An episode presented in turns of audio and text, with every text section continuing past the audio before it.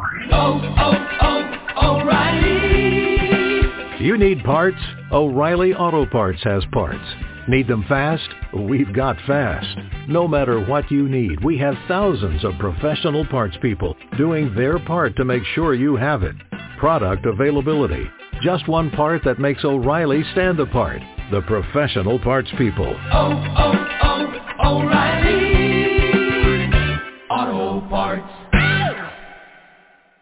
Blog Talk Radio.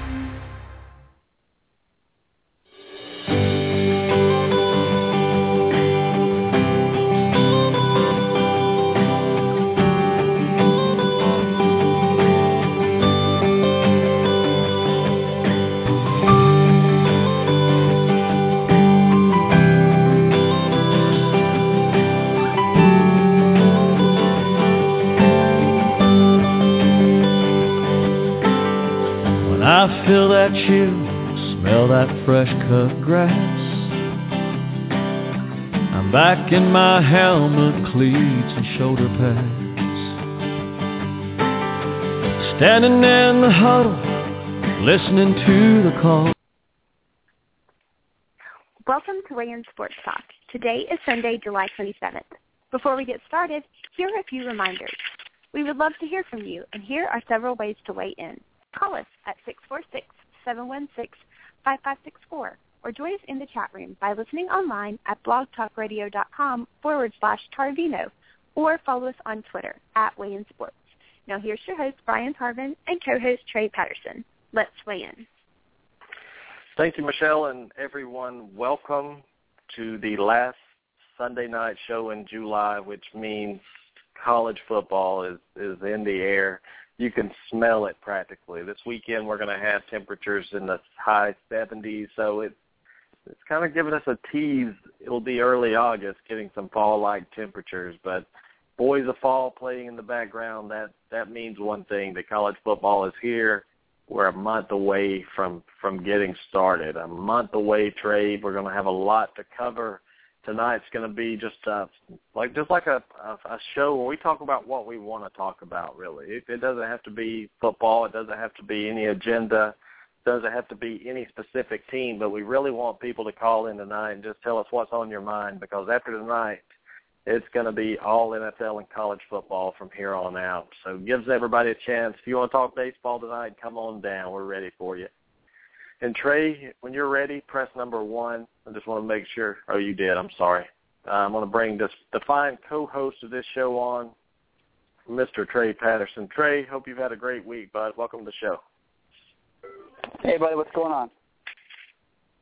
Oh, nothing much, man. Just uh, getting ready for a, a jam-packed show tonight. We're gonna we're gonna have some fun tonight. We're gonna get ready for our college football season that's coming up in NFL. Trey, I, I have a question for you. Did you get the NFL ticket for this year?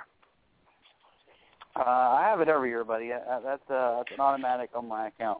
Well, one thing I, I I did get it free last year, Trey, but I got the. Do you have the Mega Pack?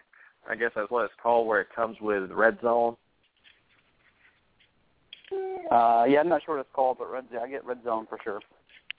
Okay, well, I, I didn't have to say much. They gave me a sweet deal on that. But tonight, like I said, you know, we're going to talk football, baseball, whatever you want to talk about. We're not really technically uh, previewing a team tonight. We're not, but we're, we'll preview conference if you want to. We'll do whatever the listeners want to do. The number is six four six seven one six five five six four, and I know Trey has his hands full a little bit right now for the next few minutes, so I'll try to take some of the pressure off him during this show just to make sure. But um, man, we're a month away, and it just seems like Trey, you're a big Florida State fan. I'm an Auburn fan. It just seems like an eternity ago that that national championship ended, and Florida State was holding the trophy up. I mean, did you ever expect Auburn and Florida State to make it last year? Well, I mean, Auburn was certainly a long shot. I think Florida State, you know, for I had a lot of hopes that we would do well, um, but national championship was certainly something that I didn't feel was, you know, guaranteed. It was just a hope.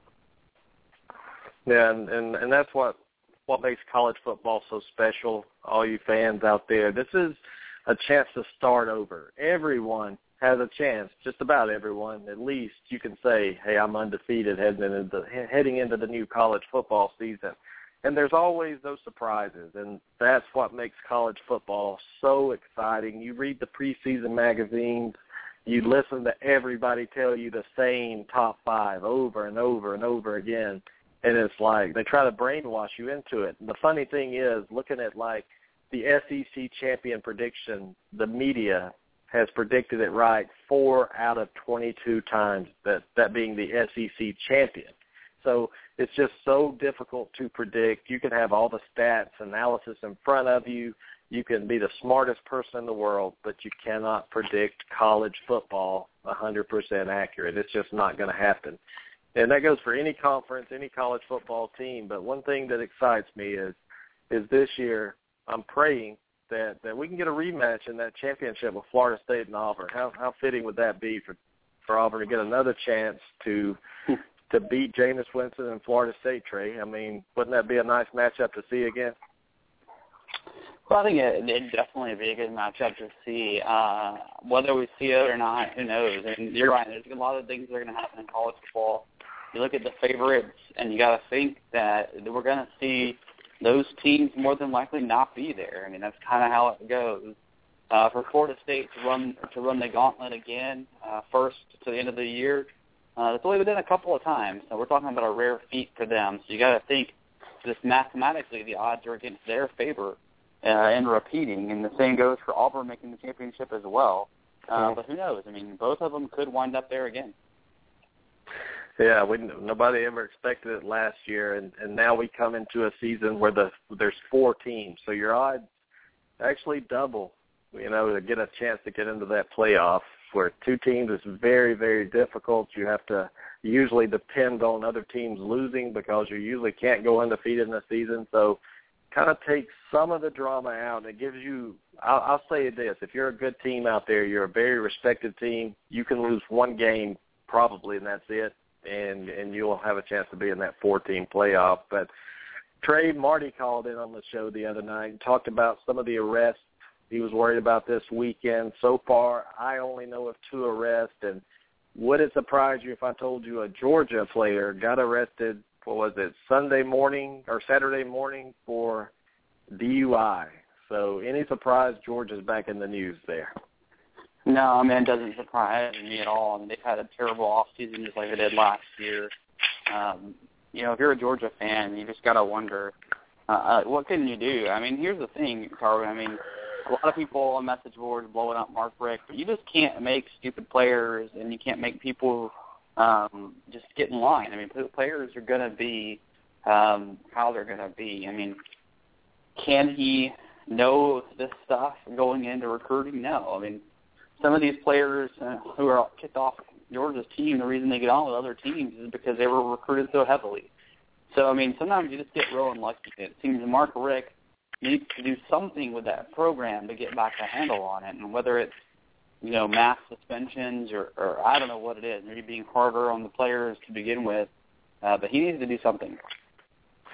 Well, I look at Georgia, and, and I see a team that you know, I look at penalties, and it's funny. The two most penalized teams in the SEC year in and year out, Florida and Georgia.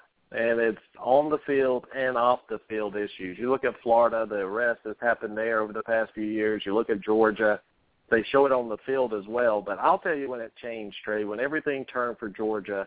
I don't know if you remember it. I can't remember. Maybe four or five years ago when Georgia scored on Florida, Mark Richt required everybody on the field at that time to get a, or even more, came on the field and got a personal foul, uh, unsportsmanlike conduct penalty. Trey, when that happened, it's like Mark Richt lost everything. He lost control of that program, and and I'm not trying to beat up Mark Richt. I think he's a good man. I'm I'm not saying anything about his character as a person, but there's something going on there that the players don't respect and and they kids will be kids, yeah. But when you're choking women, when you're doing some crazy things, I don't believe that's kids being kids. But I think Mark Richt needs to find a way to gain the respect back or, or get it back because it happens everywhere. Trey, it's not just Georgia. I mean, you see Nick Saban; he's one of the most the hardest coaches he seems to be out there, but his players get in trouble too. But do you remember the time when Mark Richt and uh, made his players go get a personal foul? I, don't recall that incident you're, you're discussing, um, but I'll tell you, yeah, some of the other coaches seem to not have the volume that Richt has. Uh, but there's been some pretty serious stuff on other teams as well, including Nick Saban, uh, as you called out. I mean, serious serious stuff's going on in almost every program, uh, the big time programs for sure. Yeah, it's just Mark Richt. I mean, I the thing that bothers me the most about Georgia is their fans that that they tolerate this. They tolerate the six and six seasons. They tolerate the eight and four seasons with a loss to Nebraska in a bowl game. It's just there's always an excuse and there's always next year. When when does a time come where you say, okay, we're going to try something different at Georgia? And I think it's time, Trey. Mark Richt's a great man. I think he needs a change too. I think any time a coach stays somewhere over 10 years especially. It's time for a change. Mark Richt's been there long enough, and you may disagree with me, Trey, but this is Mark Richt's last year at Georgia, unless he, he wins the SEC. Well, I mean, he's not winning the SEC, so, I mean, it may be. I mean, do I think it – I don't know if Georgia's going to get much better as a head coach right now. Um, but, I mean, sometimes a change of pace is, is just happens to be what um, what's needed for a program. But I can tell you, Georgia's not winning the East this year. Um, I like a lot of people predicted them to win the East, and uh, it's the one thing that I feel pretty secure about in the SEC. Well, Danny Sheridan came on and and actually predicted Georgia not only to win the East, but to win the SEC, and I, I just can't believe that. I, I just don't understand how you in your right mind could pick that, but I was looking at some spreads before we get into talking about some arrests and talking about some NFL. Looking at some of the the point spreads going out there, just and, again, this is a free show tonight, Trey, and I'll put it to you in just a few minutes. We'll talk about things you want to talk about, but South Carolina is only a one point favorite at home against Georgia, which give me that all day. Um, Auburn at Kansas State uh, once the line's adjusted, Auburn's a seven-point favorite on the road. I think that'll be a blowout. Florida State at home is favored 19 points over Clemson, and these are futures now. These are future games. It's not the Bible. Alabama's a 17-point favorite over Florida, and I'm just going through some of the games right now. Games of the year: Auburn five over LSU in Auburn. Bama seven over Ole Miss. Tennessee a seven point underdog at home against Florida. I'm just trying to see what Vegas is trying to see with these spreads. Early Trey, they come out and they put these spreads out, and they try to see where the action's going to be. Look at Auburn is an eight and a half favorite on the road at Mississippi State. People think Mississippi State's going to beat Auburn. They're not going to do it, guys. Um, Auburn is a seven point favorite over South Carolina. Bama's an 18 and a half point favorite over Tennessee. And here's one Trey for you: Louisville, Florida State. People think that's going to be a tough game in Louisville. Florida State 17 point favorite, a 17 point favorite. Auburn three point favorite over Ole Miss. I think that'll be about seven at game time, depending on how it goes. Bama three point favorite over LSU. Just going through. That's all I'm going to go through. But Trey, anything stand out to you in those lines I just gave you? Well, I think with anything future-wise, I mean, I don't know how accurate they're going to be when it comes regular season time. I think some of them are going to stay pretty um, pretty big. I think Florida State. Um, I think they're going to play closer games this year, but they're going to go in favor heavily. I think that's just based on last year. Um, but I mean, I, I would expect them to play closer games. And uh, one game that stuck out to me now that I just looked at, Florida State favored 18 and a half over Florida. And that reminds me kind of the Auburn Alabama line last year before the season. It was like 24 points. Alabama was favored over Auburn, and and the futures have Bama favored a touchdown over Auburn, and that that just makes me laugh a little bit. Just seeing that that how Alabama what they lost and not a proven quarterback can be a touchdown favorite over a, a team that was 13 seconds away from winning the national championship. That has about everybody back and reloading you can't pay attention to everything when you look at these lines, but it kind of gives you an indication of of what the public thinks. This is what the public thinks. So that's why Alabama's favored. That's why you see Florida State heavily favored over teams. But by the end of the year, I think I would probably take Florida and probably the 18 and a half that they were giving. But let's move on. Talk a little bit of NFL. Ray Rice in the news right now. Uh, let me give the call-in number if you'd like to call in, six four six seven one six five five six four. Uh, we're just going to go from topic to topic tonight, and about 9 I'll let Trey come up with a topic that, that he wants to talk about. But Ray Rice in the news getting two-game suspension for beating his fiancee in an elevator, and we talked about this on on that being said this morning, Trey. Ray Rice, two-game suspension. Are you kidding me? Only getting two games for beating a woman, and you have people getting suspended for six games to a year for smoking a little weed, DUIs, and things like that. Why did Ray Rice get off with a two-game suspension for physically assaulting a female? Well, I mean, why? I think is the big question that Roger Goodell needs to to answer to us all. Um, I'm curious about, you know, I know he did things the right way afterwards, whatever. I mean, you got to think about their policy. I mean, Ndamukong Suh got uh, a suspension, you know, for stomping a guy in a game, which is bad. But what was it? Four games. Hold on, right. Um, yeah, we'll get Trey back on in a, in a little while. Um, Chris Alderson in the chat room, Cuervo, but let's let's go right now to to Ray Rice, and it's it just really frustrates me that that the perception is that you can beat on women and you can get suspended for less time than recreationally using a, a little weed. I mean, it just it blows my mind how this can happen. So how in the world can you only suspend someone two games? It, it's really a joke.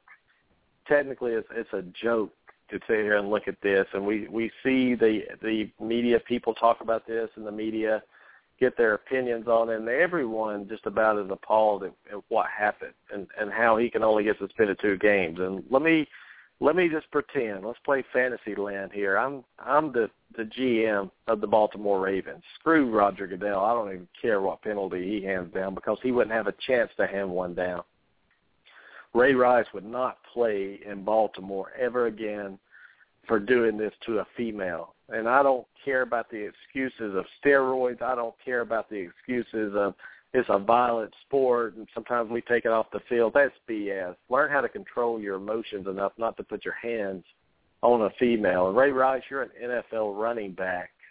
You're you're huge. You're muscled up. If you can't get a woman off of you, I don't care if the woman's attacking you. If you cannot get her off of you, you need to retire from the NFL because unless she has a gun or a knife and you're trying to protect yourself and protect your life, it's I don't want to hear any excuses, but that's the problem with society today is, is people are making excuses for these guys and I heard today about concussions could cause this kind of act, activity and and um there's some good debates on this but don't don't you think if you had some kind of brain damage or something was causing you to do that Trey that you would actually hit men too, and not just see if a, a fight would have happened on the field with Ray Rice if he had some kind of brain damage or some kind of uh, bipolarism that would call cause him to do something like this. I'm not buying it. The problem is the guy's got an ego the size of of this country really and and some woman got up in his face probably and he hits her. He can't control his emotions.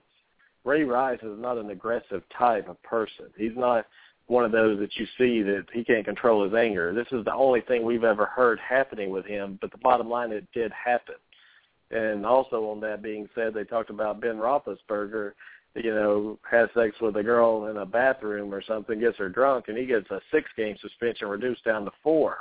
And and and now this guy's over here beating a woman and getting two games. The problem I see too is the lady married her, married him after this his fiance actually went to bat for him and did that and said, look, please reduce his sentence. I mean, reduce his suspension because this is the first time and the only time that'll ever happen. But Trey, I'm not buying the fact that that this is the first time he put his hands on this girl. It doesn't start, I don't think, by him just beating the crap out of a female. Do you think if we went and dug up in Ray Rice's past, asked the right questions to ex-girlfriends or friends, would we see a violent pass from Ray Rice, Trey? Well, you might. I mean, and the point I was trying to make earlier was, you know, I mean, if you go back to the NFL suspension list and you try to come up with a justification for what happened, I mean, it, really is hard to even settle down. I mean, you have Wade Phillips, an assistant football coach, prescribed a medication by his doctor, and the NFL gives him a five-game suspension. I mean, none of this stuff makes any sense for the message that we're getting from the NFL on this stuff. I mean, I can't, I can't tell you why, um, why the NFL is okay with larger suspensions for drug use um, than they are for violence. I mean, I get it that we need to, if the NFL is anti-drug and they suspend people for that, that's fine. Those guys all know the system they're in. But you have to be harder on violent crimes. I mean, you have to. Yeah, and I, I just want to know Ray Rice. Everybody acts like he's some model citizen or something, and I'll be honest, I've never heard of anything in the media about Ray Rice until this. But man, you talk about making a bang in the media. This is huge. And if I'm a teammate of Ray Rice, when he comes back to that locker room, I'm I'm gonna beat him half to death almost. You do not hit women. You do not hurt children. Those two things right there, you can do whatever you want to besides that. But if you hurt innocent people and you're a big man, I mean, somebody in that locker room needs to just blow him up when he gets back in there. You know, we're, there's a lot going on right now. People make a big deal about Michael Sam coming into the NFL being the first openly gay player and yet we got Ray Rice over here beating a woman. And you know, Tony Dungy's out speaking about Michael Sam, you know, saying he wouldn't draft Michael Sam because it would be too much of a distraction. Well, what about having Ray Rice? Why don't you come out, Tony Dungy, and talk about Ray Rice beating a female? I mean, I'm I'm going to say it over and over again because I don't think I think people see this on TV so much. I think the society is becoming immune to this kind of stuff, and it's okay. But if you smoke a joint, you're you're out for a year. If you use steroids, you're gone. I mean, just stupid things like that that do not affect anyone but the people that are doing it. Um, that's what I have a problem with. Goodell, it's time to revisit the NFL. I mean, you know, the black eye was given to the NFL, but it, it, it was even worse with the the reaction, the response, the suspension time that we all see. And the call-in number six four six seven one six five five six four if you would like to call in and weigh on weigh in on this. And and Trey Cuervo said something in the chat room about Robert Mathis. I'm not familiar with anything in the media with Robert Mathis. Do you know of anything? Well, I think he was involved in domestic violence as well. But I mean, Tarvin, here's another case that's coming up. I mean, the Carolina Panthers, Greg Hardy. I mean, here, here's another one. Uh, so is the precedent now two games for him? Yeah, I mean, it, of course. I mean, how could you how could you give him more? And this is a big deal, and it's going to get worse and worse and worse in the NFL until somebody does something about it. There needs to be something in place to say if you physically assault a woman, you're out of the NFL for good. I mean, I, I don't care if it's that. I mean, I know that sounds harsh to people out there, but hitting a female, there's no excuse for that unless they're trying to do damage to you. We're going to bring Cuervo on the line. Cuervo, I mean, is my penalty if I'm the commissioner too harsh? You never play football again? Uh, well, first of all, good evening, guys. I, I mean, I don't know if it's. I mean, that, I don't know. Suspending him for life is is really the answer. that is, I, I'll be honest, that is kind of harsh. I'll be honest. But Good. That, that's a, that's a message I'm trying to send, Cuervo. Yeah, I, I get your point, Tarvin. Uh, but like, I, my suspension for Ray Rice would be half a season, no pay, mandatory uh, anger management, mandatory counseling, mandatory whatever else you want to throw at him. I don't know if the counseling will do anything for him, but uh, the guy needs. He obviously has some things he needs to get off of his chest. But uh, no, the reason I brought up Robert Mathis, guys, is he's not involved in a domestic uh, dispute. Uh, if you guys remember, he tested positive for a fertility drug because him and his wife were trying to conceive a child, and he gets suspended for I, I forget. It was more than two games. I know that. So that's another example of how the priorities in the NFL are just jacked up. You have a guy who's trying to, you know, uh, add to a family, you know, and and Are are you buying that though? Are you buying it? Yeah. I I mean I can't prove it, but I mean, again, has he has he t- has he laid his hands on his wife that we know of? No. I mean, it, this guy's trying to to have a child. All right, that's the that's the story. I'm just going off of what we've heard and what we know. We we could play conspiracy all we want to, Tarvin, but I'm just going off of what the report said. The guy the guy tests positive for a fertility drug because him and his wife are trying to have a child. Gets suspended Uh, on. I have a, I have a que- I have a question. What what kind of fertility drug could a man take? Is it Clomid or something like that? Uh, you know what? I mean, it's been it's been a while. I forgot the name of the of the drug now. I mean, but it's but that's what they said. That's what they said. So I mean, I can look it up and and put it in the chat room, but I, I don't remember. Okay. If if Cuervo, if if they came and, and saw that this guy was being tested for say a low sperm count, just say he had a low sperm count and he was trying to take a medicine to increase that to have a family, then there's nothing that should have been done about it. But there is responsibility of a player to report anything he's taking, you know, to get it approved. But you're right. You're you're giving somebody a two game suspension for something like that, and you're also giving a wife beater a two game suspension. Which one's worse? I see your point, man. I'm not trying to argue your point. Yeah, no, I understand. Well, I'm, and I'm looking at it right now. Apparently, this fertility drug was on the PED list, which I don't see why. But anyways, uh, what was the one that you had that you had mentioned? Clomid or Clomid? That's the one that that's the one that he tested positive for, Clomid. Uh, it says it's not approved by the FDA, blah blah, whatever, whatever. The point is, I mean, okay, fine, it's on the list. You know, let's let's go about it the textbook way. But I mean, don't we have bigger things in the NFL? If you're if you're Roger Goodell, don't you have bigger things to worry about? You know, you got guys with DUIs, you got guys, you know, hitting their wives, and you got guys, um, you know, just doing all kinds of dumb stuff. And you know, yeah, maybe he should have done his homework. Whatever. Let let you know, I don't know. But the point is, the the, the big thing about this this though that I'm the reason I'm bringing it up, Tarvin, is because he got a four game suspension. He got suspended longer than a man who put his hands on a woman. So that's just another example of what we were talking about this morning.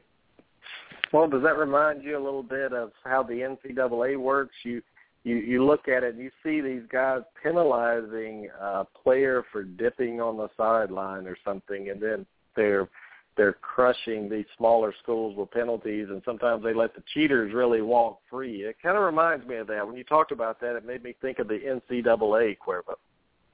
Or or they're having they're eating a peanut butter and jelly sandwich after curfew. Oh my god. The worst thing ever, right? I think it's Yeah. pretty silly.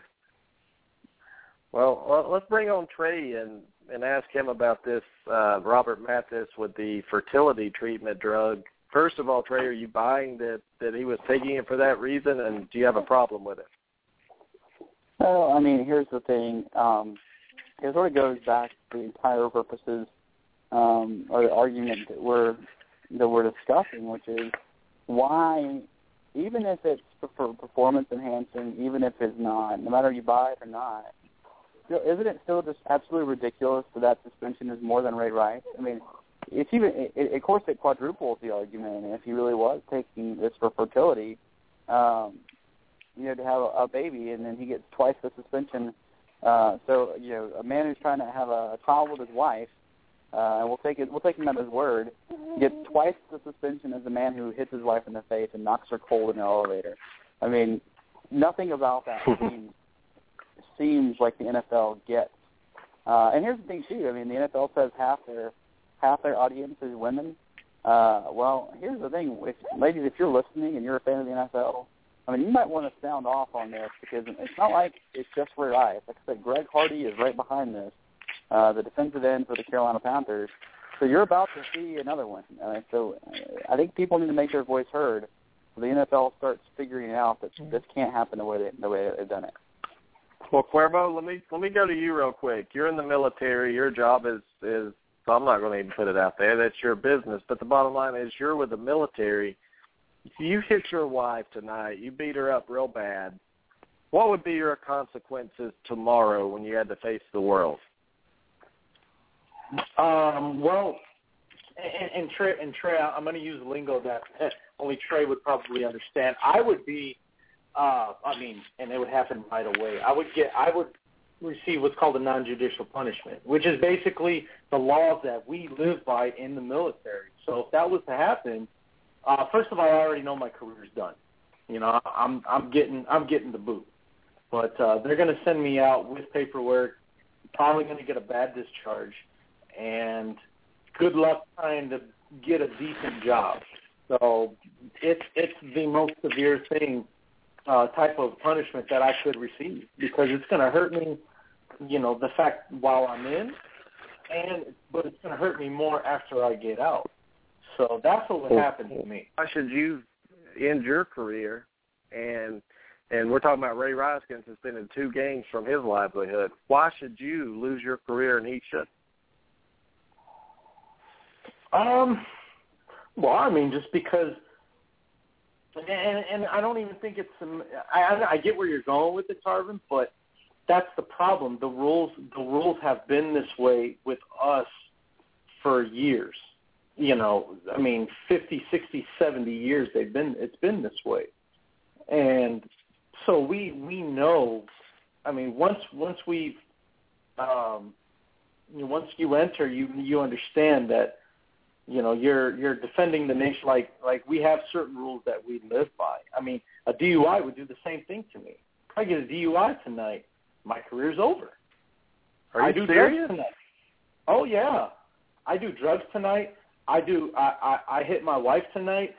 I get a DUI tonight. I'm done. It's over. Like all the, all three of those things will end my career because of the Okay. standard that that we live by. You know, being being in the armed forces. Well, I'd say this in, in my career in, in the financial field, management, and the retirement, if I beat my wife and it came out that, that I beat my wife and was found guilty, guess what, Cuervo? I would be fired immediately.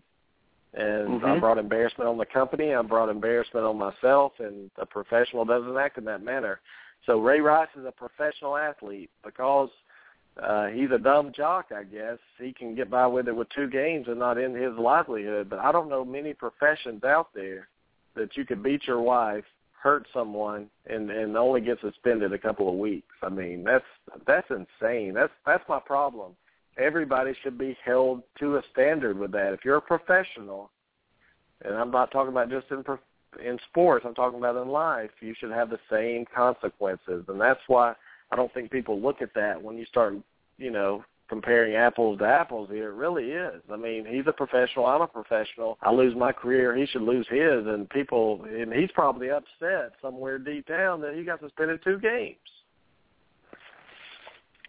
Yeah, well, you know what, you know what, Tarvin, though that that's the problem, not just with the NFL, but with what you know our priorities as as uh, as a country in America.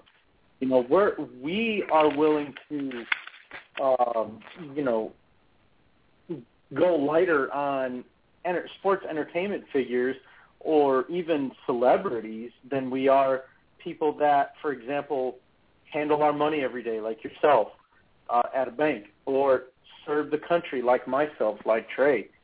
You know, like, but we're more focused on what's going on in the sports industry, the entertainment industry, because of just the way the way this country's ran today. You know, that that that's our focus. Like the social media, the you know, sports world, the entertainment world. These guys are all entertainers and I mean, imagine if Ray Rice, if if Roger Goodell tomorrow was to say Ray Rice is is banned for life from the NFL, people would go nuts, Tarvin. And, and the reason for that is because everybody knows who Ray Rice is. If you say, you know, eh, you know, my name is my first name is Mario, you know, Mario Dorina. That's my that's my name. And they're like, oh, he's been kicked out of the Marines. Everybody's going to be like, well, who's that? I don't care. Craig Patterson's been yeah. he's been he's been uh discharged from the army for this reason. Oh, who's that? We don't care.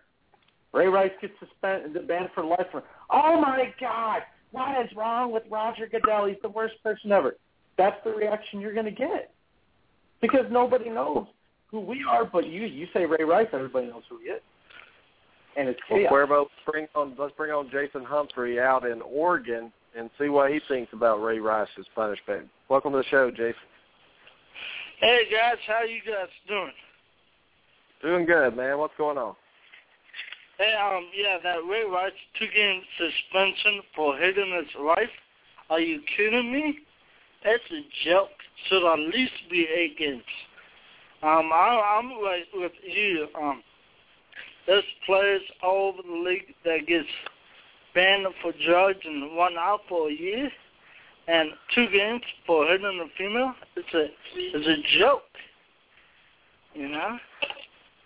Well, I, I haven't heard eight games before, but I mean that's a half a season, and and you know that's a lot better than eight games. But I mean, why why do you think Goodell would allow only a two game suspension for this? I mean, did, did Ray Rice pay him millions of dollars to reduce it? What?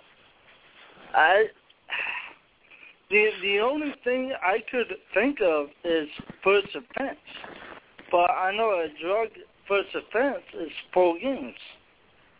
Ain't it? Yeah, so, I thought so. Yeah, it's it's um um I got a bold prediction to say on the show. Should I wait till later or till now? Yeah, why not just go ahead now and say it? I'm ready. All right, here's my bold prediction for college football. No one will go undefeated. I mean, no one. Even my Dutch, even Florida State, Alabama, Auburn, no one goes undefeated this year. So. Well, Jason, are you are you ready to give your 14 playoff? Who who's going to make the playoff? Oh, ah, 14? Oh, ah, I'm going to save it when I do my YouTube videos targets. I'm going to have a video for every week. So that'll be one of my topics. So look at that. All right. Look for that video at the end of the month. Well, Jason, man, yeah. thanks for calling in, bud, and we'll be looking for your video on YouTube. Jason is our caller of the year for Weigh In Sports for the year 2013, so we appreciate him and all he does. And well, we'll get off Ray Rice um, since since Goodell's handling that for us, and and Trey, getting to you right quick, Johnny and Manziel, and and I'm going to give you the Cleveland Browns said they are stunned by Johnny Manziel's nonstop party. I mean, I'm not surprised or shocked. Are you? Why, why in the world are they? If they did their homework, they realize this guy's nothing but a but a party animal. Yeah, I don't know how you could be surprised that Johnny Manziel likes to party. I mean, that that that is the least shocking thing I've ever heard. And here's a quarterback that you know taken in the first round, which which made me scratch my head. He's going to be backing up a terrible quarterback in Cleveland, Cuervo. But are you surprised at the Browns' comments that said they expect better from him and they're shocked or stunned? Let me put it that way: they're stunned by by his party. I mean, this guy. I mean, he, he's a he's an MTV music video, isn't he? Yeah, he sure is, Tarvin. Um, well, I don't know why they're stunned. I mean, unless they don't watch college football or they know nothing about college football, then I mean they should know what you're getting with with Money Manziel because that's just who he is, and and you know why. I mean, you see what he did in college, and now that he's got a little bit of money in his pocket of his own, money of his own. I mean, my God! I mean, you have to be one of the dumbest people to to think that he wasn't to, uh, you know, bring all this attention on himself when he got that first paycheck from whatever team he was going to get drafted by. I mean, you have to really be really naive or just know knew nothing about the kid except for his name and knew that oh okay well he's really popular let's draft him. Well, I'm trying to get Kevin Costner on the show, you know, to talk about the movie Draft Day. you know, it it it, it reflected the Cleveland Browns to talk about them. I, I think Kevin Costner knew going in. Hell, this is a fantasy world. This is the movie. This is Hollywood, Cuervo. He knew what was about to happen. Uh, Manziel went to Cleveland. I mean, I'm not buying that. Get that out of here. I mean, saying you're stunned at how he parties. I mean, this guy, how can he focus? You know, I'm thinking to be an NFL quarterback, you have to be very intelligent. I'm thinking to learn the playbooks, to to be serious, you have to treat it like a job. I mean, would you say, Cuervo, that Johnny Manziel's treating this like a profession? No, he's not Tarvin because, and and this is not to, um, you know, back Manziel up, but I don't think he understands that yet. I, I mean, has the kid ever had a job before? I mean, correct me if I'm wrong. He probably went from high school straight to uh, straight to college at A and M, and his parents are, you know, his parents have money, so the kid's probably he probably never held a job before, doesn't under, really understand what responsibility truly means or what it's what it's about.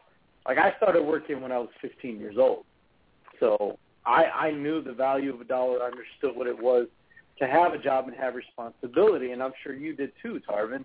Um, but I, I I mean, now I could be wrong. I'd have to sit there and read his bio or whatever, but it seems like this is the first job he's really had. So to say is he treating this like a profession? I don't even think he understands what the word profession means. Right. His only profession was cashing his ten thousand dollar a month allowance check, probably from his old man. And and I, I look right at his dad. You know, you did, Mr. Manziel. You did a terrible job raising this guy. And I, I know, you know, you can't always look at the parents, but I can for this kid. He was born with a silver spoon in his mouth, and I guarantee you, if my parents were millionaires, I wouldn't have a dime of it. I would have earned everything I, I've, I've received at this point, and I'd earn it. So I'm looking at his parents. Said they've done a terrible job with this kid, and now he's in a grown man league, and he's going to get his butt kicked. That's just all I'm going to say about it. You won't hear about Johnny Manziel being successful in the NFL. He's going to get up looking out of his ear hole. So I just wanted to talk about Johnny Manziel just for a moment. Not going to give him too much love or anything, but um, a Jets corner, Dee Milliner from Alabama, comes out and made a big statement. Said he was the best corner in the NFL, Trey. This is Dee Milliner for the Jets, and he's better than Sherman and better than all of them. I mean, do you admire the kid's confidence, or you just, or is he smoking a little weed? well, Milliner's a little bit uh, out of his league right now. He, he he isn't in the, even in the ballpark of top corners. He improved a lot late last season, um, but you got to remember how bad he was earlier in the season. I mean, this guy was they were talking about busting him in the first round uh, because how bad he was early on. So I, I don't think that uh, that um, that he's even in anywhere near the top half. Yeah, I'm not buying it, Cuervo. I mean, it's good to have confidence, but sometimes it's stupid. I mean, you're playing in a league where Tom Brady is going to be playing against you twice, so at least he'll have a chance to back it up, right?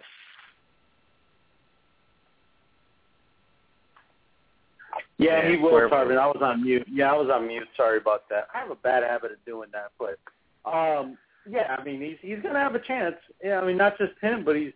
Um, I, I don't know who the who else the Jets play, but I'm pretty sure it's going to be some solid uh, teams. But you know, there's another guy that did that too. I don't know if you guys caught it. Uh, it was a, it was a you know something that just kind of blew over. Brandon Flowers, who just got signed by the by the um, the Chargers. He was a Kansas City Chief, and now he plays in San Diego.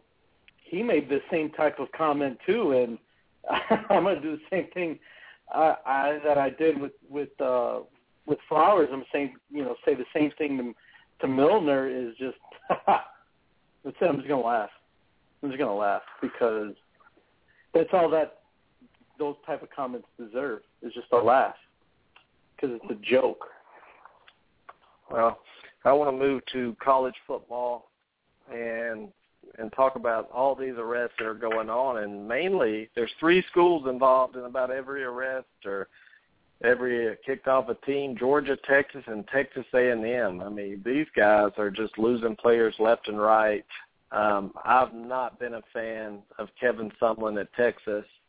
Um, I, I just think he enabled Johnny Manziel to be who he is. He let Johnny Manziel run the team. It looks like Richt's trying to force some people out into discipline, but it's not working. But at least I'm going to commend Charlie Strong for coming into Texas and trying to clean house right now, guys. Trey, Charlie Strong comes in and makes a big statement. Why can't Kevin Sumlin get that? I mean, Kevin Sumlin, to me, is the worst coach when it comes to discipline in college football. Well, I mean, Sumlin, part of his thing, there's been some ridiculous um, arrests um, in Texas A&M this past this off season. I mean, not all these guys are involved in nefarious type things. I think one guy got arrested for like sitting on a curb. I mean, there just been some ridiculous stuff. So, I mean, did someone enable Manziel? I mean, yeah, uh, yeah, I sure did a little bit. Uh, so that's pretty much uh, spot on. But I mean, Sumlin has a lot of talent coming in there. Whether he's ready for all that and the problems it comes with is going to be a different issue. Yeah, Texas, you got wide receiver Kendall Sanders and Montrel Meander arrested for rape. I mean, it's just going on and on. I mean, I can sit here and tell you, Cuervo, so many arrests. Southern Miss defensive back Ed Wilkins arrested. TCU defensive end Devonte Fields. Georgia linebackers uh, Davin Bellamy. Marshall running back Kevin Grooms. I mean, the list goes on and on. We could sit here all day and talk about it. And uh, when's enough enough? I mean, what what's going to happen in college football? Now they're talking about maybe giving these guys siphon and money. You're going to give money to criminals now and people that don't know how to act, Cuervo. You could this could be very dangerous. Talking about giving money to these guys. It, yeah, it can be because imagine if they had a little bit of money in their pocket. What else did they do?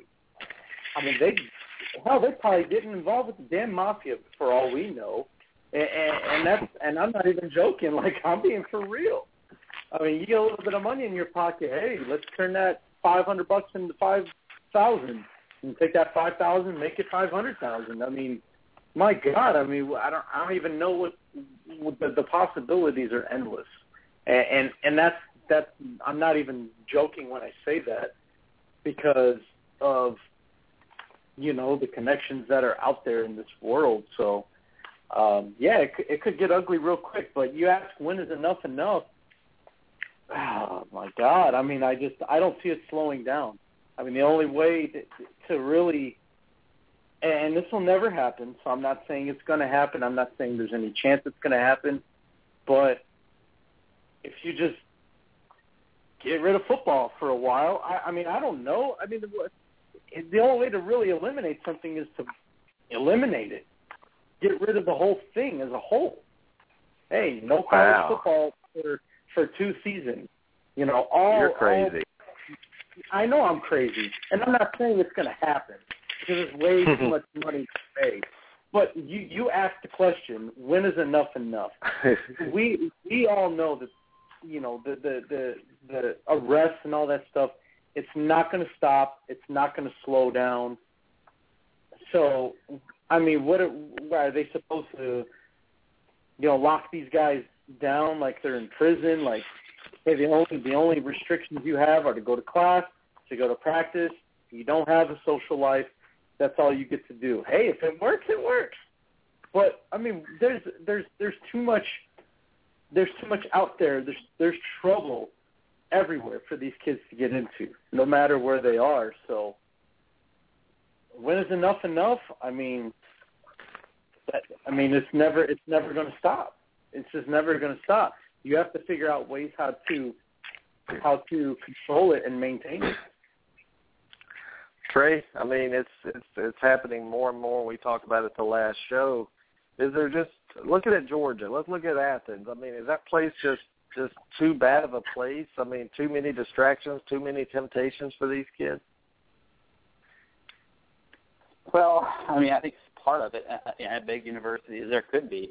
Um, you know, I, I think a lot of it um, has to do with the fact, you know, you, you know, Cuervo brings up the, the dramatic approach to it, but I mean, fans enable this behavior uh, in every way. Uh, fans idolize really uh, college punks high school punks, uh, and they make these guys out like they're the greatest thing ever. I mean, and that's wrong. And that if you want to know the root cause of all this, it's all the people who think you know Cam Newton's a hero. He's not. He's a football player. Um, all these guys are athletes. They're not heroes. And until we start treating them like that, is it really is it really surprising uh, that some of these guys get a god complex and think they're better than everybody else and think they're above the law? No, it's not surprising at all. Trey, that's only a Florida State with Jameis Winston, isn't it? well, there, there's people at Florida State who think he's the same way, uh, but it is not just. I think you have Cam Newton uh, tattooed and a tramp stamp on your back, buddy. So. Uh, well, the thing that bothers me is Nick Marshall got pulled over with a citation. I don't know it was a citation, but eighty percent of the Auburn nation was defending this guy. Like, ah, oh, he shouldn't miss any time. He's just a kid. But somebody else at another school does it. It's like kick him off the team, ban him from football. But you may be onto something, Trey. Uh, the fans tolerate this a lot. So, I mean, what if the fans actually stood up and said, "Hey, we're not going to tolerate this at our school"? I mean, we're we're Florida State, we're Alabama, we're Auburn, whatever. I mean, would would that help? Yeah. Uh, the, yeah, could you imagine if the university, uh, I mean, especially in the you know the Bible Belt like Alabama and Auburn, held held their teams play their teams good players to the same standard that they hold their families to? Yeah, I mean that's that is saying something. I mean, the fans do tolerate a lot, and and I hate it. I didn't want Nick Marshall suspended, but do I think he deserves a suspension? Sure.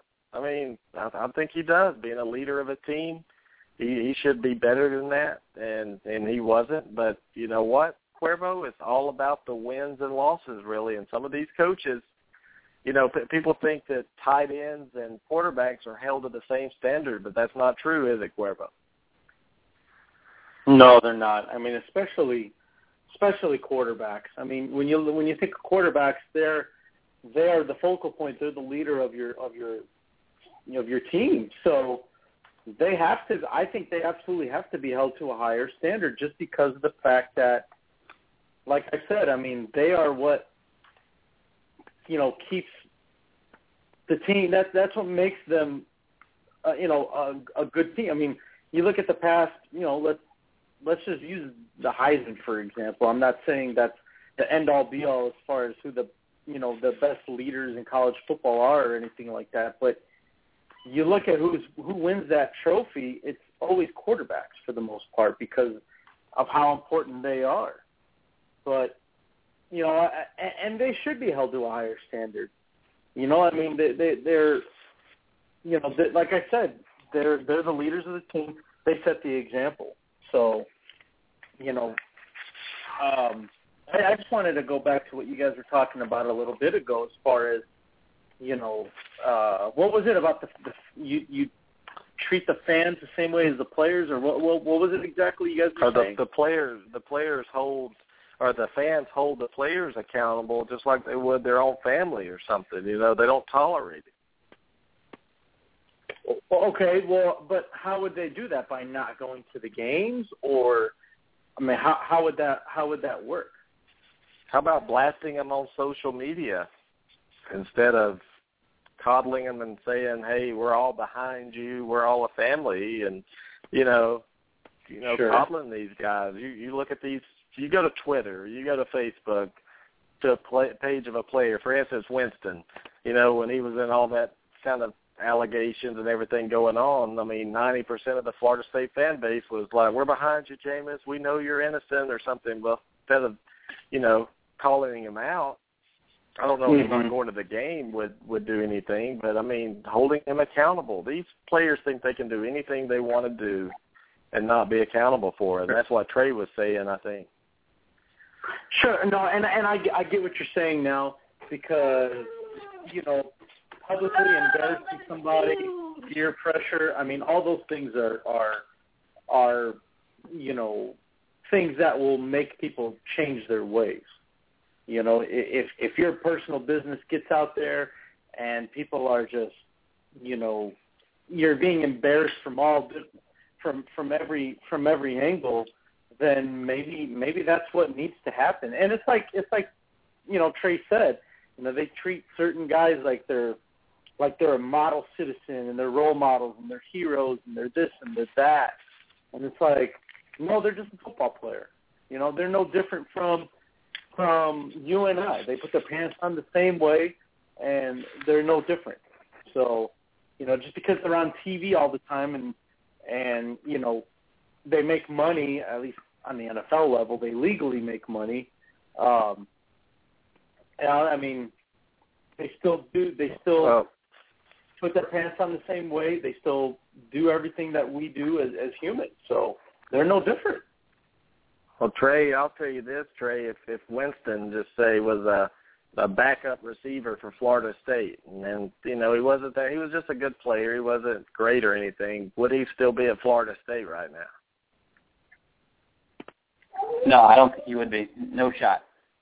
No, and and even in that season when Auburn went undefeated with Cam Newton, and if if uh, it was Barrett Trotter at Auburn and they were a, a seven and five team, I guarantee you Barrett Trotter would no longer be at Auburn anymore because they wouldn't they wouldn't allow anything like that to even be a possibility. Especially when the father comes out in the midst for shopping his sons, but it's all about winning. In that quarterback position, they're going to do everything they can to make sure. And coaches are accountable too. Coaches are to blame too for the actions of these. And sometimes a little slap on the wrist suspension is not good enough. There has to be a deterrent in place. And we're not just here to bash these players and to get rid of them all, but we're here to educate them and make them realize that hey, we want to win. We want to win championships. We want to do it, but we're not going to let you throw your life away and embarrass yourself in this school in order to to make you happy. So I mean, I, I just wish coaches would stand up more. And Nick Marshall, for what he did, he deserves a suspension for it. I mean, he deserves at least a game, at least just a wake up call. He wasn't arrested, and I know that's important, but he still needs to be held accountable. Um, I'm like that with everybody. I don't want anybody to get by with something. I want everybody to be treated the same. But I know that's not going to happen in life. I mean, I just know that's not how Yeah. it is. And Tarvin, just to prove your point, I mean, um, those I know Washington may not be the the center point of SEC fandom, but you know Petersen, who went to Boise State to Washington, suspended his starting quarterback for a game. He wasn't arrested, and what he said was, "I don't care." Um, he said the court didn't do anything, but I did. Yeah, that's a good point. But who who do they play that first game?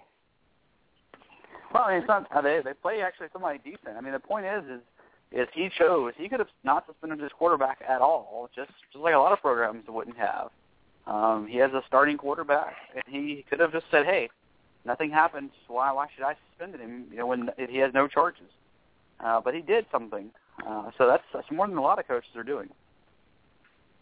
Well, it's time, and I and look, and and I know this is not a popular response to people. We have people from ESPN and different places on this show for recruiting, but I think it all starts. We you know they're they're following recruiting now. These sophomores in high school, juniors in high school, Cuervo, they're on TV, they're in the media all the time. They're made to believe that there's something special before they even hit a college campus, and they've they've been treated different their entire lives. So you know, what what if we kind of tone down recruiting following, you know, if we're making it such a big production really, would that help? Um, no, I don't know. I don't know if it would help. What they could get rid of is the uh, you know the National Signing Day on TV. Hey, let it be more of a of a private type thing, and you know, kind of get your information. That's what the internet's for. You know, if you if you want to if you want to know what uh, what players that your team got, follow the website on ESPN and check it. You know, and, and like because like you said, I mean these guys these guys they put them on that pedestal to think they're bigger than than uh, you know than than the game or than the school that they're going to go to because why? Because they got cameras in their face all day. So of course they're like, oh look at me, I'm on camera, I'm this, I'm that, oh I'm shit, whatever, whatever. Because they got cameras in their face. You take those cameras away, oh well, I'm just here to sign a letter of intent, I guess. You know, looks like it's not that big of a deal. Yeah, because it's not that because you're not a big deal yet. You know, so to me, I think you change up like National Signing Day. Uh, you know, don't put it on TV. Don't put it on ESPNU uh, and things like that. And and also make the um, what's that with the uh, the Army All American game? But what is it called? I forgot.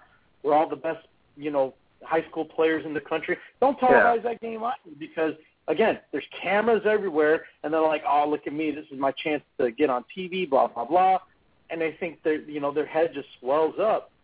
So make that game, you know, not televised. Just don't make it a televised game. Make it make it just like a like a private, you know, evaluation for the coaches because that's who it's really for. It's for these coaches that are trying to recruit these players. It's not for us to be like, oh, look at that catch and whatever, whatever. Like, you know, yeah, it's cool for the fans to see, oh, we're getting this player, that player, but what impact do fans have on how good these guys are going to be? That they don't. They have zero impact. So I just think taking the cameras away will definitely help out a lot as well. Well, you're listening to Weigh In Sports Talk Live, um, six four six seven one six five five six four.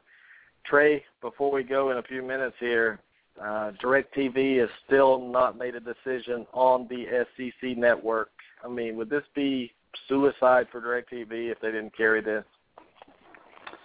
No, I mean obviously you want to. I mean it's they would get um money uh, to their pockets if they did. I mean it's not it's not suicide uh, for a network that big. I mean this this is not going to be that that uh um, it's just not going to outgain, you know, the nation's leading TV network. Um, but it, it's certainly a revenue stream that they're going to need. So I think I think the deal will get done. It's actually pretty close.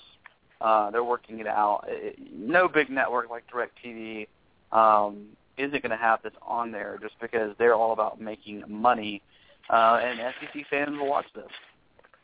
Well, I think it's not just the the South. People think, well, people in the South. There's SEC fans all over the country, and it's not just SEC fans that want. Uh, believe it or not, there's there's Utah fans out there, Colorado, Oregon that want to see SEC football and would change their service to get it. I'm telling you, they said that the SEC once DirecTV comes on board it's going to outgain the Longhorn Network, the Pac-12 Network, the Big Ten Network times three already. That's how big this is. And you know, DirecTV did not carry the Pac-12 Network Trey, and you know why?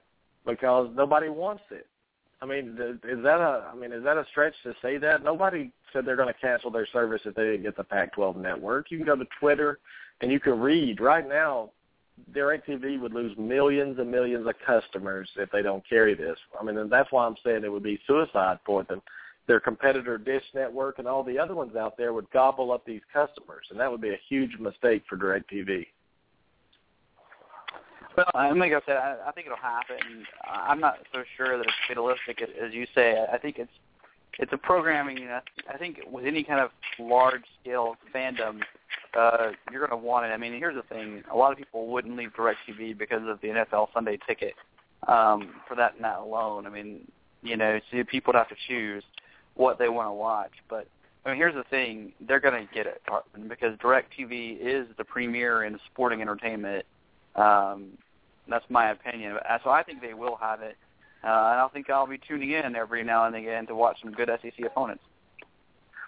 Well, Trey, is, is the DirecTV the only one that carries the NFL ticket? I thought other other people carried that as well.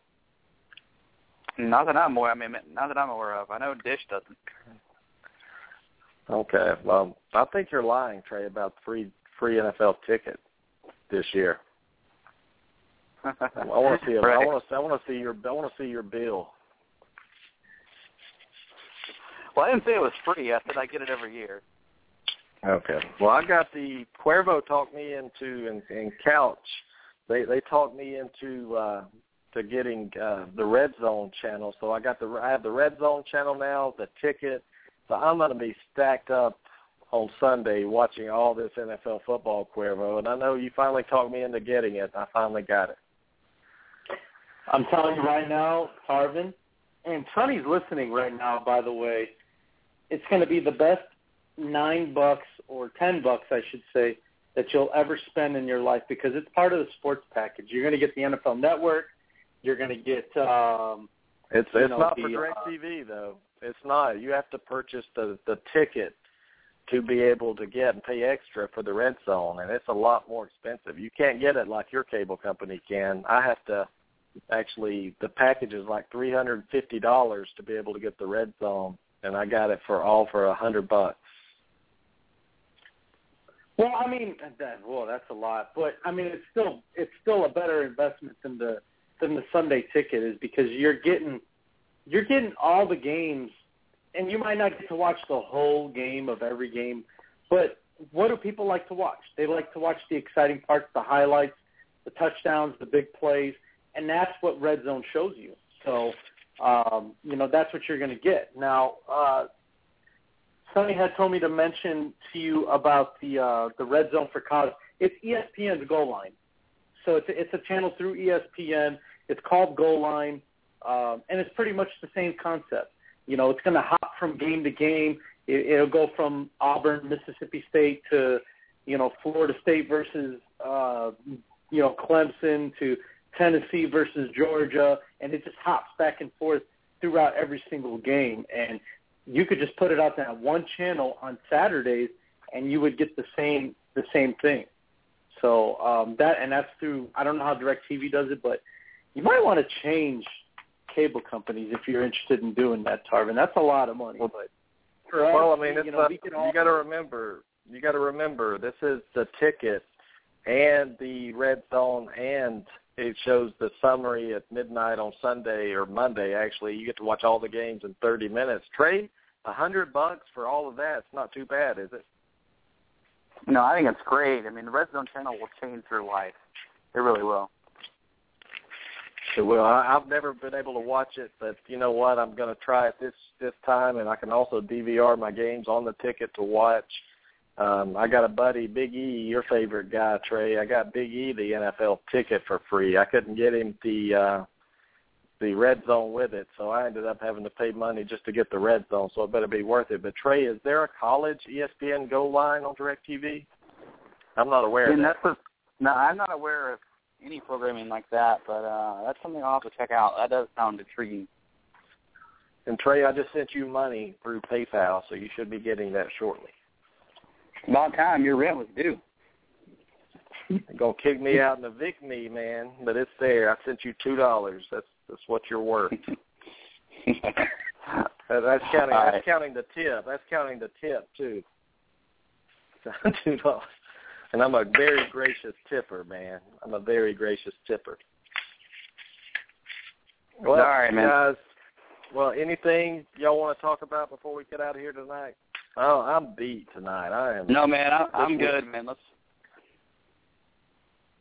All right. Well, Trey, I'll let Cuervo. Do you have anything you want to add before we go? Uh, no, I, I think we I think we talked a lot about a good uh, about a lot of good stuff, Tarvin. Uh, thanks for having me on. I can't think of anything though, so it was a good show tonight. Well, thanks for that. And I'm just excited about the NFL. Usually I'm not as pumped up about NFL football this year, but I mean, or you know, when the season comes, but I'm getting pumped up with all these channels, and I'm gonna be able to watch NFL in a different way. You know, I remember a year ago before I got the ticket, I'm sitting here watching. You get to watch the Falcons on Sunday, or you get you may get a Fox game with it, and it's usually not as great those early games. I love being able to go in and and watch what I want to watch when I want to watch it. I know Trey's leaving us right now. Trey, thanks for joining us tonight, we'll see you Wednesday night. But you know, I'm I'm just excited, Cuervo, to be able to watch NFL football all at once like this, and be able to do so many things with it. If you don't have the NFL ticket or or some kind of red zone, you you need to get it because just the ticket alone changed my life, Cuervo. I can't imagine what red zone's about to do. Oh God, red zone's gonna. And the best thing about it, you know, you're. I'm telling you. So what if you don't get to see the whole game? That's all I hear is people talking about. Well, you don't get to see the whole game. Wait, you want to see every two-yard run that DeAngelo Williams has, or you know, when Cam Newton gets sacked, You don't want to see that. You want to see the good stuff. You want to see when when when Newton hits the rookie Benjamin for a 25-yard pass, or if he hits Greg Olsen for a 17-yard touchdown. That's what you want to see, and that's what you get with red zone, Tarvin. You don't get you don't get the garbage. You don't get the two-yard runs that nobody cares about. You get the highlights, and like I know with with the version that that Sonny and I watch, and we've interviewed Scott Hanson, who's the host of Red Zone uh, from NFL Network. Uh, really, really great guy, down to earth personality, and things like that. He will let you know. So let's say you're watching Panthers and Falcons, okay, and something happened between the Packers and the Vikings. He will, as you as they're showing the uh, the the the Panthers in the red zone against Atlanta, he will let you know, hey, we're going to take you to Green Bay here in just a minute. Uh, Adrian Peterson just did this or whatever, but let's finish off here in you know with the Panthers. Let's see if they score. Blah blah blah. And then as soon as they're done, he'll go straight to uh, the Packers Vikings game, and they'll show you what happened. And then they'll cut to the live footage of that game, as, as long as they're not in commercial or anything like that. And that's another big thing too, Tarvin, is you know there it's commercial free, so it's seven straight hours of nonstop football he they will switch to whatever game is on at the time. You get no commercials. On top of that, uh, and Sonny's making the comments in, in the chat room. You get what's called the double box or the triple box, or sometimes even the quad box, where you get to see two, three, sometimes even four games at the same time. If they're all in the um, you know in the red zone, or you know all these teams are about to score, and it's so exciting, especially like when when it's like week 15, week week 16, and these teams are fighting for playoff spots, like you're getting everything at one time on one channel. If you go and you YouTube it right now after we get off, there was there was a moment. Uh, I think it was two years ago, Tarvin, where, and this was when RG three was a rookie. Um, it was it was the the the uh, Redskins were in the red zone. Uh, I think the Vikings had just hit a game-winning field goal to field goal to send them to the playoffs and there was there was like two other games going, and everything just happened just back to back to back to, and it all happened within 20 seconds of or 15 seconds of each other. If you go to YouTube and you YouTube that, you're going to be like, wow, this is what I'm getting. Yeah, it's definitely worth a hundred bucks. Well, how do you watch a game, uh, Cuervo? I know the Bears. Do you watch them by themselves and just focus on the Bears, or do you watch the Bears through the red zone? You know, you know what? Since I've been here in Chicago, Tarvin, yes, I will watch them on the regular channel. But as soon as they cut to a commercial, I flip right back to Red Zone. So I still get no commercials. Okay, well, that would be awesome, especially if you're you're betting on football games out there. You have money on eight different games, Cuervo. You can sit here and watch all the scores all the time, and that would be exciting.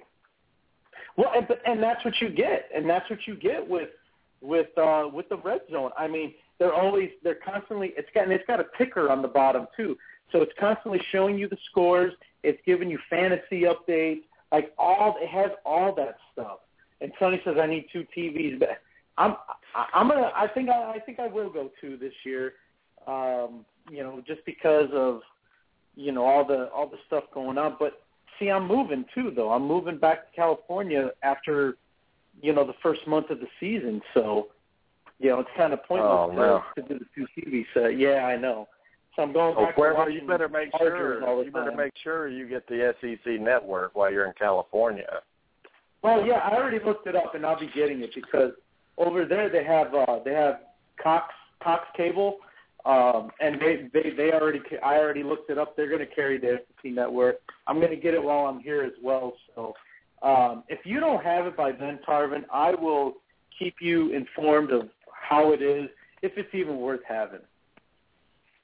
Yeah, I'll look at it. But hey, before we go, I wanted to uh, touch on that this place, ESPN came out with their toughest conferences and or their toughest schedules, not just conferences. But let me give you the top ten teams, Cuervo, and everybody out there. If you want to know if your team is in the top ten, and it kind of gives you a an indication of which which teams or which conferences are the toughest. Number one, Utah, out of the Pac-12 conference. Number two, the Auburn Tigers out of the SEC. Number three, the Florida Gators out of the SEC. Texas A&M number four out of the SEC. Tennessee number five out of the SEC. Stanford six out of the Pac-12. Arkansas seven out of the SEC.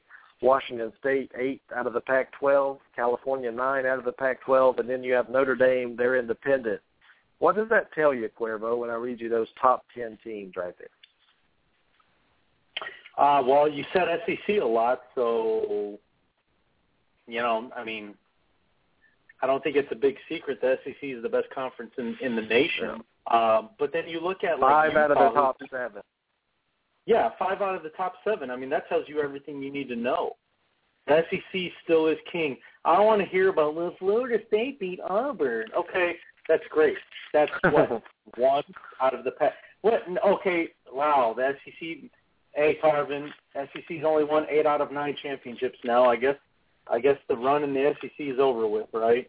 Just because yeah, you know, I they, mean, lo- they Florida State lost was a good team, Cuervo. Florida and- State, and- people and don't don't realize they were a good team, but it doesn't mean they're from a great conference. No, and, and I'm not taking anything away from Florida State, Tarvin. I mean, they Well, no. they were a very good team. They're they're a very good team. Uh, but like you said, I mean that does, that is not a reflection of the conference itself because you still have your you know guy you know teams like Maryland and I'm sorry Duke has not shown me anything. You got to have one good season, big deal.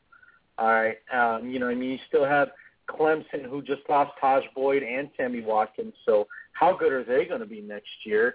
You know, in the ACC, you still have Boston College, who's terrible. Okay, you still have, uh, you know, the Miami Forest. Hurricanes who are up and down. You know, Miami's up and down. Wake Forest is terrible. Uh, North Carolina's not always a very good team. NC State, they're good twice a year. So I mean, come on, give me a break. I mean, I mean, I'm, I'm telling you this: if you put just put you put Auburn in Florida State's schedule this year, they're 13 and 0, ready to go to the playoffs. Yeah, I'm telling you, it's not even close. It's not even close. When you talk about. Florida State's schedule, Yeah, you you get Florida State Auburn's schedule. You got to play Alabama. You got to play LSU. You got to play. Um, you know, what, what was it that you said? Mississippi State. That everybody's saying the Auburn's going to lose to them. Give me a break. I mean, yeah, I mean, you get- you have Kansas State on the road. You play Arkansas, which is not that good. You play at Mississippi State, at Ole Miss, at Georgia, at Alabama, home against LSU, home against South Carolina. I mean, all those games I just mentioned, just about Auburn could lose those games. You look at Florida State and their schedule. There's maybe one that they could possibly lose, and I doubt it's even a possibility. That's how you you gauge conference strength. That's how you gauge gauge strength of a team's schedule.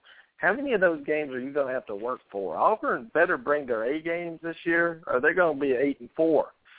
So I mean, they got to show up and play hard. But if you put Florida State in that schedule, I guarantee you, if they do run run through it ten and two or eleven and one, they're going to have a lot of injuries.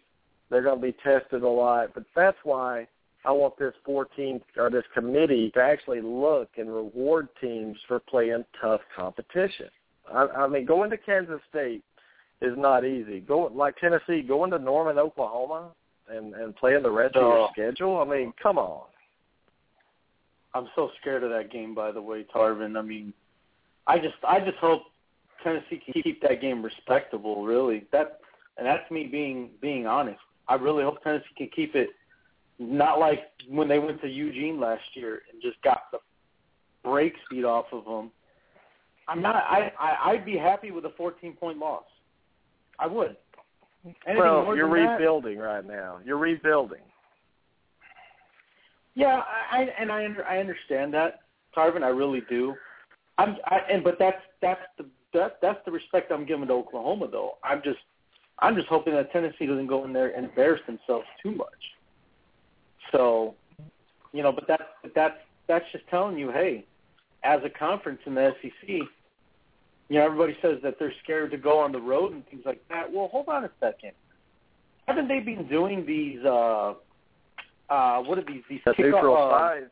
Yeah. Yeah, at the beginning of the season. But who do we always see? We always see Alabama. We've seen Auburn do it. We LSU's playing Wisconsin this year. So don't give me that crap about the SEC is scared to go outside of their Uh, you next know, year, on the Auburn's going to road, this and that. You said You know, Auburn's going to Cal- Louisville? Yeah, Southern yeah Southern Cal and Alabama are playing, and um, in the next couple of years. But the SEC has gotten beat up for their out of conference, and they've gotten beat up for their eight game schedule in the conference. But do you really want to add a ninth SEC game seriously and and think it's the same level playing field as these other conferences? Wake up, people! Get the hate out of your mind and your heart. This is ridiculous. I look at I look at the SEC the way they play. It's not even close to schedule. That's why I just gave you the top seven toughest schedules, and five of them are SEC teams. Don't don't sit here and tell me that that they don't play anybody. I mean, Florida usually doesn't play anybody out of the state, but they do play Florida. Georgia always plays somebody good. They play uh, Clemson. You got South Carolina always plays Clemson. So you still you have these rivalries that are built in that are tough. Mhm. Speaking of Tennessee football, Cuervo, before we go, we do have to say a special happy birthday to Coach Let. He's a regular on our show. He always gives us great information on the Tennessee Volunteers. You being a Tennessee uh, fan, Cuervo, would you like to tell Coach Let happy birthday? Absolutely, Tarvin. Happy birthday, Coach Let. Uh, go Big Orange. Hey, let, let's make it happen this year. Well, all right, Cuervo. We're going to be out of here. Uh, we'll be back Wednesday night at 8.30. We'll continue our, our college football breakdown, our preview. We're going to do the Baylor Bears out of the Big 12. We've been putting them off a little while. It's time just to, just to come up and do it. And who else would you like to talk about Wednesday? I'll give you the pick, Cuervo. Oh gosh, Tarvin. I mean, I don't even. I guess that I don't even know who you've talked about so far. I mean, I'm gonna have to go back. I'm gonna have to go back and check them all. But there's one team Yeah. I'd like to get involved in. I would like to go over the Clemson Tigers schedule and the Baylor Bears, and we'll talk other football with it. But we'll do Baylor and Clemson this Wednesday night for everybody out there. Thanks for joining us. And we've had a great show tonight. We look forward to bringing you more. And Cuervo, just for you, you know, I started the show with Boys of Fall. I'm going to end it with Boys of Fall. And, and before that, I want to talk about your show on campus with Cuervo.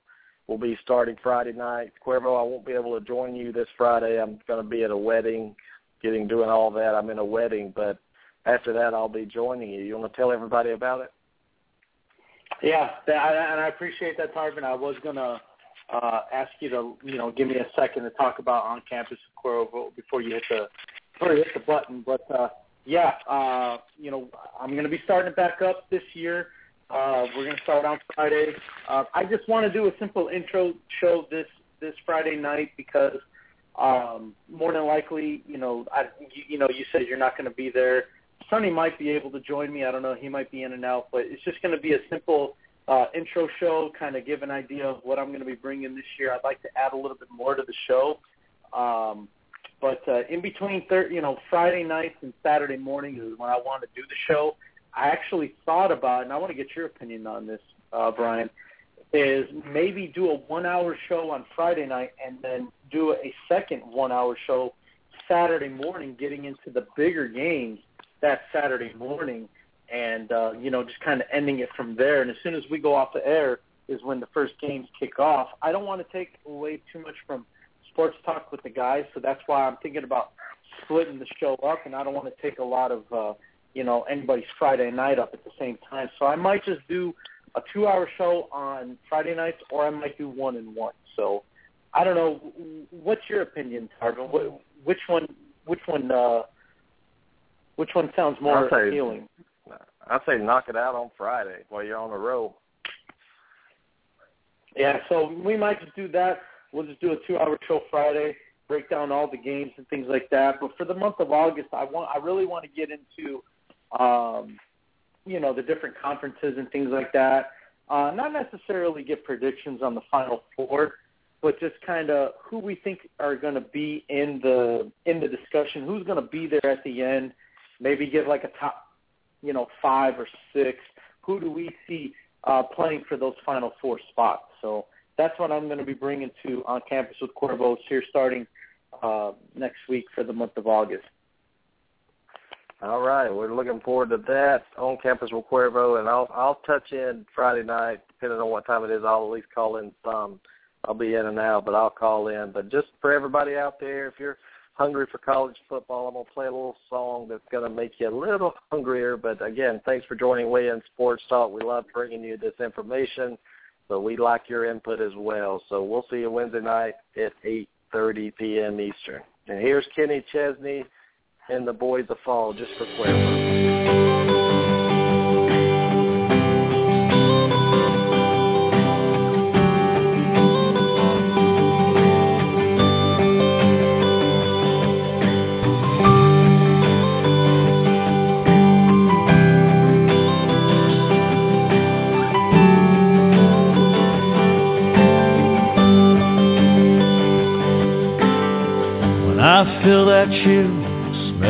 Fresh cut grass. I'm back in my helmet, cleats, and shoulder pads. Standing in the huddle, listening to the call. Fans going crazy for the boys of fall. They didn't let just anybody in that club. Took every ounce of heart and sweat and blood to get the those game day jerseys down the hall.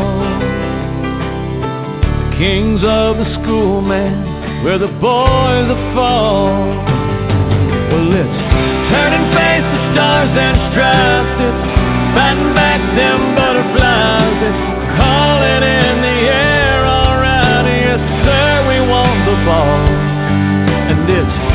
knocking heads and talking trash. Slinging mud and dirt and grass. I got your number, I got your back. When your back's against the wall, you mess with one man, you got us all. The boys are fall.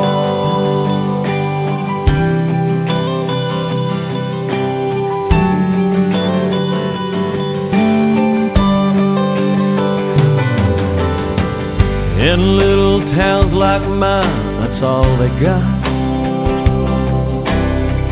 Newspaper clippings fill the coffee shops.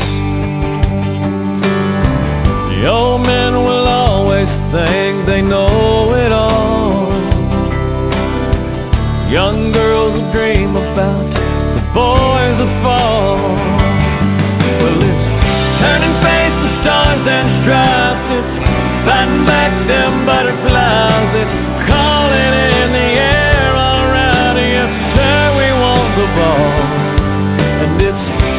Knocking heads and talking trash. It's slinging mud and dirt and grass. It's I got your number, I got your back. When your back's against the wall, you mess with one man, you got us all.